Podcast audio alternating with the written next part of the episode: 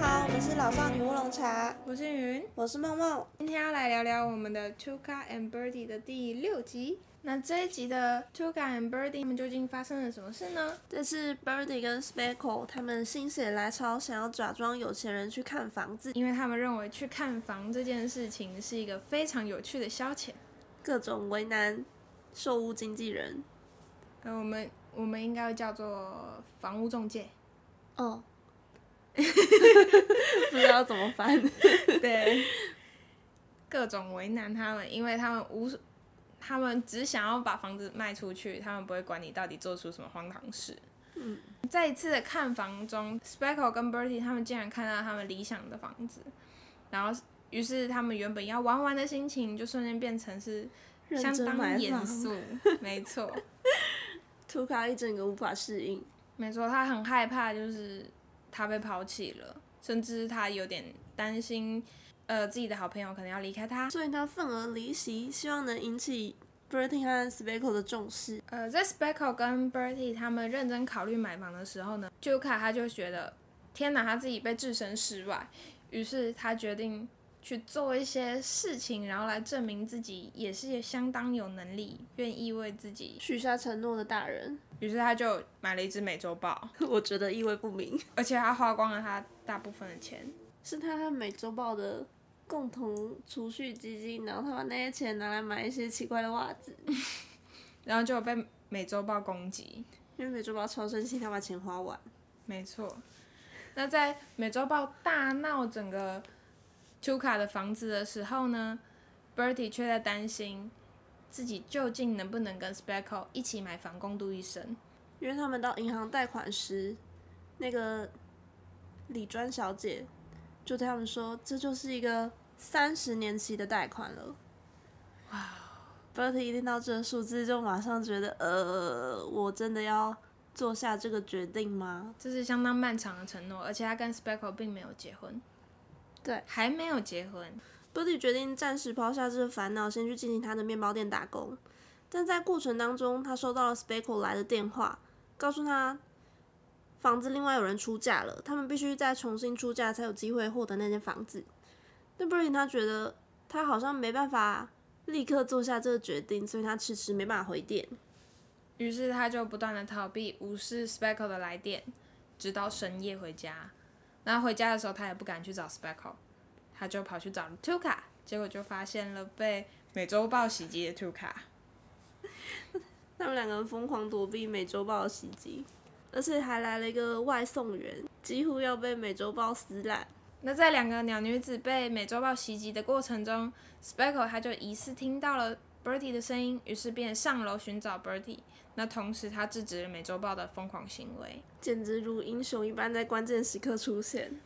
我觉得 Speckle 真是整部剧里面最棒的一个人。为什么？我觉得对面的植物大姐也是很棒，她收留了美洲豹。我觉得美洲豹说不定也是一只负责任的美洲豹呢。不过说到买房，其实我觉得要进行一个三十年的贷款，真的是一件蛮压力很大的事情，因为你不知道你三十年当中到底会遇到什么事。就是因为现在我自己觉得一份工作也不可能真的做三十年，对我觉得太难了，就以现在的状况来讲。所以你在许下这个承诺的时候，我自己觉得啦，会很怀疑我到底有没有办法每年每个月。按时的缴出贷款，呃，就算可以缴出贷款好了，可是，呃，自己也很难去把握说，比方说三十年后，呃，我会在台湾吗？或者是说我是不是要搬到其他地方？比方说我在台北买房子，说不定我想要搬到南部去，而且台湾来讲嘛，就是房价房价太高了，对，然后你每个月可能甚至有一半的钱都要去缴贷款，那与其缴那个房贷。会不会那笔钱会有更好的投资或者更好的的利用方式，或者是说租房其实更划算呢？那梦梦有打算买房吗？因为毕竟我们都生在台北嘛。我目前还没有仔细思考过这个问题。台北房价好高哦。有想过要买，但好像不太可能买在台北。对我们这一辈的大部分人都好像是住在家里，对不对？尤其是台北人。如果是台北人，应该就是想住在家里吧。因为你的工作什么的，基本上你不需要住在外面，嗯，而且租房又是嗯另外一笔很大的支出。真的超多的。中南部上来的朋友真的很辛苦，我觉得啦，因为像我女朋友是台中人，像她呢住在一个小小的套房，而且是顶家，结果呢那个费用要八千块。如果你的收入是很高的，好了，这还好。可是大部分如果以一般人的收入来讲，哈，这其实大概是去掉你四分之一，三分之一到四分之一。差不多，对啊，超多的，而且如果是在台北，八千是很便宜的。没错。毕竟我女朋友住的是顶家，照理来讲，谁到底顶家并不是个好选择。其实我自己的话，我也有想要买房，可是呃，我应该也不会考虑在台北买，太贵了。目前是考虑去中南部了。最近听一些同事他们打算买房的话，通常考虑也都是桃园、青浦啊，或者是林口之类的地方。哦，因为那边也是有捷运，对不对？高铁，哦高铁通勤。哇，也是很辛苦。可是那边房价也不低啊，我印象中。越来越高啦。嗯，想说我刚刚就是下山务农好了，可是问题要可能要等我四五十岁。我现在觉得你要去务农还是蛮有可能的呢。太扯了。梦梦在那看着我家的植物在那里讲，云云家已经越来越像一个丛林了，我真的觉得太惊讶了。还好啦，还好啦。你还记得吗？我原本是说我要养结交手工，所以我才要养植物。我现在觉得你应该从来没有把手工放在眼里。我还是很想养，可是就 等你从植物的坑里出来吧。对我还没出坑。好，我想知道最后你到底会变成多么像雨林。我觉得为了这些植物，我可能要真的要去中南部买房子。你可能要倾家荡产了，好吗？不，那其实我真的觉得要买一个房子真的是一个很大的决定哎，至少对我来讲啊。我觉得对大部分来讲，应该都是一个很重大的承诺。嗯，所以其实 Bertie 会去拖延，或是说避而不谈这件事情，我觉得某种程度是蛮合理的。只是他一直都没有愿意去面对问题，他大可以跟 Speckle 讲说他还没准备好。其实我觉得还好诶，因为他实际上也才拖延了半天而已啊，这算很久吗？也是啦，可是因为他会有卡在一个期限呐、因为 Speckle 他是说对方已经出价了，没错，他们必须再出高一点，这是一个竞标活动。你稍微没有跟进，那个最喜欢的房子就会被标走。对。可是我觉得有时候真的是，就是譬如说有时候看到不喜欢的讯息，就会想我要晚一点回他，或者是把它拖过期限。其实我也会诶，因为像我妈打电话过来的时候，其实我第一个反应就是把它按掉，听起来人很差哦。就是会想说假装自己很忙，怎么办？怎么办？怎么办？很可怕，就是不知道，不知道，不知道他想干嘛，没有了，就是因为妈妈打电话的话，可能就会念你啊，或者看你最近在干嘛啊、可是，对他可能就会问你说，哦，你人在哪里呀、假日怎么不回家啊？什么，然后你就要应付这些问题，你就会头很大。所以我就会，与其如此，我就不如装忙。嗯，但其实拖延好像就是这种不愿面对的恐惧，导致你会一直让它延迟下去。呃我觉得是诶、有时候像是呃很多老人家长辈啦，不愿意去健康检查吗？对，你怎么知道我要讲这个？就不想面对自己的健康。我妈上次拖好久，然后还有那个什么子宫颈抹片检查，我硬把她拉去、哎，她真的一开始死都不去，因为她就觉得害羞，然后再加上就是很害怕验出有什么问题。这是真的会很害怕。对啊，就是呃，有时候那个真相就是难以面对的时候，你就会很想要去拖延它。那梦梦还有什么拖延的经历吗？其实我们应该算，我们两个应该都算拖延大师吧。我也觉得，拖延的经历，嗯，生活中的各种小事，譬如说我想要拖到最后一刻才开始剪片。呃，对我也是，我每天晚上都拖到最后一刻，然后才爬起来，然后陪我家的猫玩。干嘛把陪猫玩说的好像很痛苦？不是因为羞羞是便秘猫，所以我每天至少都要好好的空出二十分钟，然后陪它玩逗猫棒，然后不能做任何事。我觉得你的猫陪肯陪你玩二十分钟的逗猫棒已经很值得感谢了。什么？它都会催我，好不好？它可能从晚上十点半，它就会开始叫。它现在快醒了。我觉得有点怕。对，它会开始嚎叫，会哭给你看的那种，然后你就一直不想面对，因为就觉得很累，然后又很无聊，然后就啊，好啦好啦。天哪！嗯，运动也是嘛。嗯，我真的想跟我家猫玩逗猫棒，然后它都完全是兴致缺缺。我好不容易弄了半天，它才可能挥两下爪子，然后你现在那边嫌弃。好吧，是好养的猫。我我的不行啊，我得让它动起来。嗯。那其实，嗯，我自己也有去查一些跟拖延相关的一些资料，然后就发现。其实有时候我们会拖延啊，并不是我们的错哎。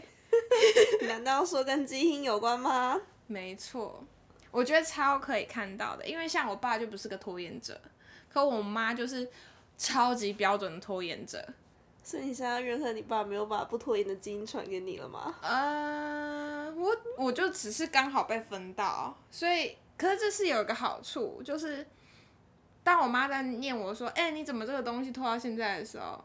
我就说哦，是因为你的基因呢。对啊，就可以大概说，而且我记得最深刻的一次拖延症就是，呃，我小时候其实近视了，我在近视小小三小四的时候，然后我去给眼科医生看的时候，我就已经近视超深，那个时候视力在零点五了，然后我妈都一直让我去点散瞳剂，她就是不肯让我配眼镜。太神奇了！是直到我大一点之后，然后才真的因为发现不行，所以才去配。因为他就是不想要面对自己小孩近视的这件真相。也拖太久，这样应该会变严重吧？对啊，就变很严重。可是我觉得就很很容易这样。那像我自己的话也是，有时候看看医生也会啊，然后吃药也会啊，反正就会拖。那那个研究的话，他是在讲说，他去找了一百多组的同卵双胞胎跟异卵双胞胎，然后请他们去写所谓的拖延症量表，就是去测说你到底是有多拖延，你的拖延症到底有多严重。然后结果发现呢，呃，同卵双胞胎他们的拖延程度其实几乎是一样的，可是异卵双胞胎的话，他们是有差异的。那这就显示说，你只要是基因一样的话，你的拖延症多多少都也是一样的。那这就是显示说，我们拖延症应该有很高的比例是遗传造成的，就是至少跟遗传有关。没错没错，所以其实大家也不用太就觉得啊，天哪，这自己怎么就是这样拖延呢？一定是我就是心智不够坚定啊，还是什么的。可是其实没有，他就写在你经里。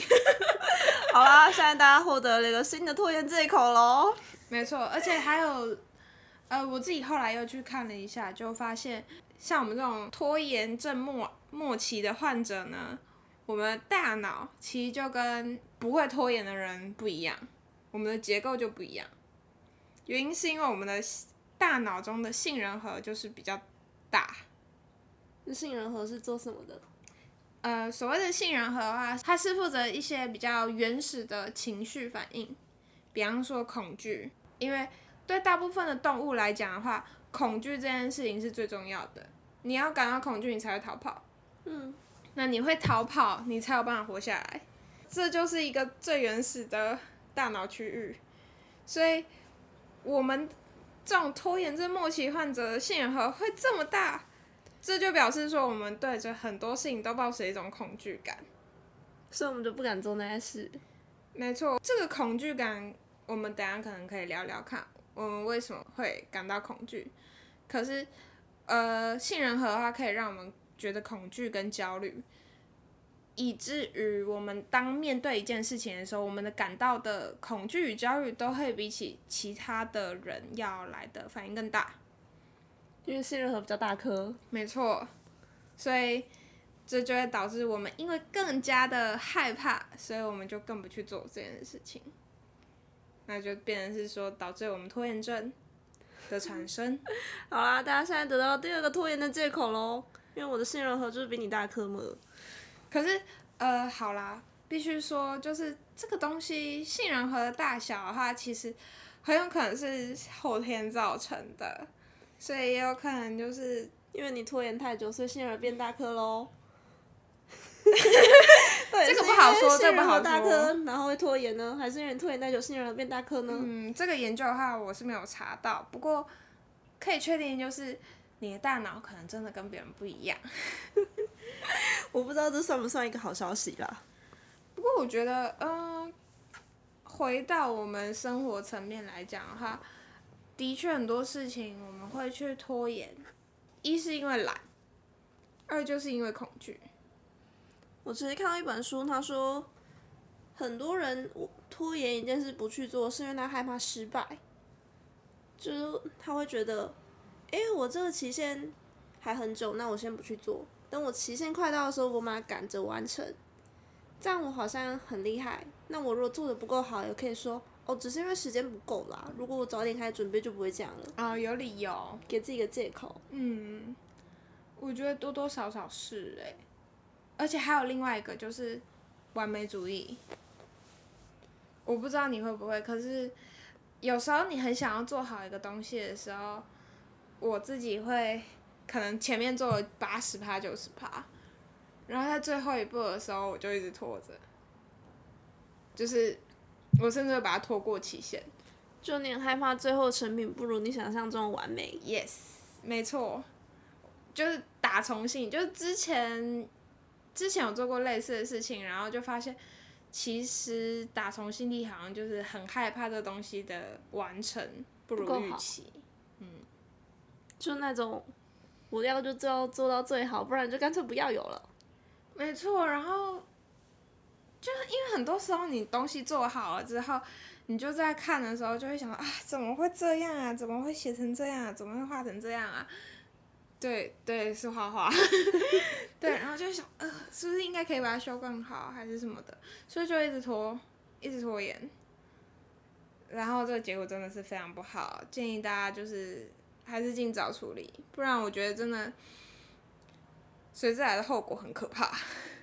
但我觉得我也常这样哎、就是很多都是可能很多图我都画到一半，但是最后一步就是迟迟没办法完成，因为我觉得，嗯，好像还是哪里怪怪的，就对，没办法进行下一步。而且就生怕就是自己出了什么差错，然后就一步回所有。就我不知道，隐约就会有这种感觉，所以我很多东西，比方说像就像是画画我其实也会有很多的草稿或者是存稿，可他们都是属于未完成的状态。我也是，就是宁愿跟他说，哎、这只是还没画完而已，但也不想要整个完成之后然后很丑。对，可是呃，我后来就想说，试着就不要那么计较，然后就发出去。嗯，就后来有这样子去调整，可是每次回头看还是觉得，哎，怎么那么丑啊？可是说实在，真的是有总比没有好吧？对你至少有东西发出去了。没错，就是呃，你拖延，即使你做到前面八十趴很完美好了，可是你没有完成，它就终究是零分。可是如果你你还是做了，可是没有做那么好，可是可是你至少六十分啊。就至少你都有交出去。对，那我觉得大家或许这样想，可能就会比较好，而且，呃，我觉得还有另外一点是，我们常常会把自己做的一些东西或是事情，然后认为这个东西做不好，那就表示说我们自己不够好。就我们有时候可能会把一件事的成败，把它跟我们自己的价值连接在一起。没错，我我觉得超级容易这样子的。可是，呃，如果不是这样想，那或许就比较不会那么拖延。而且其实很多很多恐惧是自己想象出来的，就是你可能觉得，哎、我这件事没做好，那可能上司不满意，我就会被 fire，我被 fire，可能老婆就会跟我离婚之类的。但实际上可能根本没这回事，嗯，就你可能做不好，老板只是说，哎、那你再回去哪里修改一下，然后就结束了，根本就没有你想象的这么可怕。嗯，我觉得其实大家或许可以勇敢一点。虽然我现在也是正在拖一个东西，然后拖到现在都还没有生出来，也还没有做。我很好笑，因为原本是要做网页，然后我有点犹豫不决，然后就请梦梦，对，梦梦会算塔罗，然后就请梦梦借由塔罗占 占卜一下，然后结果呢，梦梦是说。你就是害怕，就是一开始什么东西都没有准备好，接下来就会岔赛。然后他最后的建议是说，现在就赶快去做吧，不要再拖了。好过了一个礼拜，我们还是没有开始。没错，不过好啦，有微微的起步了啦，所以嗯，我觉得大家共勉之。好，大家总有一天会看到他出来。对如果没或许看到 也不用太压抑。没错，然后或许可以利用我们之前前面几集在讲的一些原子习惯啊，或者是呃子弹笔记，对，然后进行一些累积，或许写下来会给你比较多的勇气，因为你至少你可以看得到你一步一步地在成长。我觉得子弹笔记是还蛮有效啊，就是你至少知道你接下来要做哪些事。嗯，没错。其实日常我们常常很多事情，小事会拖延，那遇到大事情的时候，我们会做什么呢？我们说不定像是 Bertie，他虽然是拖延好了，可是某种程度也可以说是逃避。Tuka 卡的话，他也在逃避嘛，他不想要去面对他自己的呃现况跟处境，他没有去想要面对自己未来要呃，以什么样的方式生活，然后对于一些未来规划跟打算，他都想要逃避。他比较有点像是及时行乐型的人吧，就是关于自己的退休金规划啊、稳定的工作啊，他好像都不打算纳入考虑。感觉就是走一步算一步。那相较于 Birdy，他其实有稳定的存款，有稳定的工作，我觉得看听起来就是这个人就是个现充。对啊，他是现充啊。没错，他真的是个很棒的现充。那 Speckle 当然更不用说啦。那我觉得我不知道哎、你是 我还记得就是在图卡，就在 Bertie 跟 Speckle 他们说要买房子的时候，图卡那个惊讶的表情，对他说你们居然有钱，然后 Speckle 跟 Bertie 就说，嗯、我们两个都有稳定的工作，也都有一定的存款，所以我们可以付首付了。天哪！那时候图卡真的是如天打雷劈般，没错，他以为全世界跟他的朋友啦都跟都跟他一样。真的太天真了。没错，可是其实，呃，某种程度的话，我觉得我自己是蛮像楚卡的。嗯，我自己是觉得要看跟谁比，哦，反正就是人比人气死人。嗯，可是其实我自己也到现在都还没有想要买房，因为我很害怕被一个地方绑住，然后我也没有打算要结婚，所以应该算是某种逃避吧，因为就会觉得自己总有一天要离开某个地方。但我觉得结婚或是买房，在这个时代也未必是必需品吧。对，可是，呃，以我们年纪的话，其实周遭很多朋友都在考虑买房了，甚至结婚了，甚至生小 孩了。有时候是会有一点焦虑，但又觉得，嗯，我的人生好像也不用特别束缚在这边。对啊，或许 t 卡也是这么想的吧。突然觉得我是不是也跟图卡一样了？对啊，就是就会觉得好像，呃，我们我们现在的想法究竟是一种逃避呢，还是说它的确是另外一个解法？到底是一个选择还是一个逃避？没错，没错，没错。就我觉得以我们父母亲这辈的人来看的话，这应该是一个逃避，妥妥的。可是对我们的这一辈来看的话，这或许是只是一个比较不一样的生活方式而已。到底是集体的逃避，还是因为时代的改变？对，好难哦！天哪。不过我们算是比较幸运的一代，因为如果说你时光倒退二十年，你要这样子做的话，OK，那绝对是逃避，那是背叛家门。应该是会被千夫所指吧？就说，哎、这个人怎么不结婚，对，没有存钱，也不买房，这人到底在干嘛？没错，我们现在面临到的一些外界的压力跟眼光，其实会比较少。对，嗯好，这个问题其实我觉得还是可以慢慢思考。没错，没错，没错。那，嗯，我觉得其实，在这一部剧里面的话，最愿意负起责任、最愿意正视事实的人，大概就是 Speckle 了。真的，我觉得他算是这部剧里面最认真在生活的一个人了。其实我觉得他在这部剧里面，呃，当美洲豹在大闹图卡家的时候，然后甚至伤害到了那个外送披萨员的时候，Speckle 跑到楼上看到美洲豹，他的第一个反应只有叫他停下来。我觉得那个动作超帅的欸。他完全就是如英雄般的出场。没错，我觉得，呃，这或许是一个隐喻吗？在这部动画里面，因为 Speckle 他对待美洲豹的态度跟 Bertie 还有 Tuka 完全不一样。因为后来 Bertie 有问 Speckle 说：“哎，你到底是怎么让他停下来的？”Speckle 回答说：“我希望不要让他伤害我，也不想让他伤害到你们。对啊，我觉得就是或许是有想要保护、想要守护的人，也可能是他愿意承担这个责任。因为像 Tuka 他有了美洲豹，可是他却不愿意好好照顾他，甚至把他们共同基金乱花嘛。我觉得那美洲豹真的也是一只负责任的美洲豹呢，至少对他想要存钱。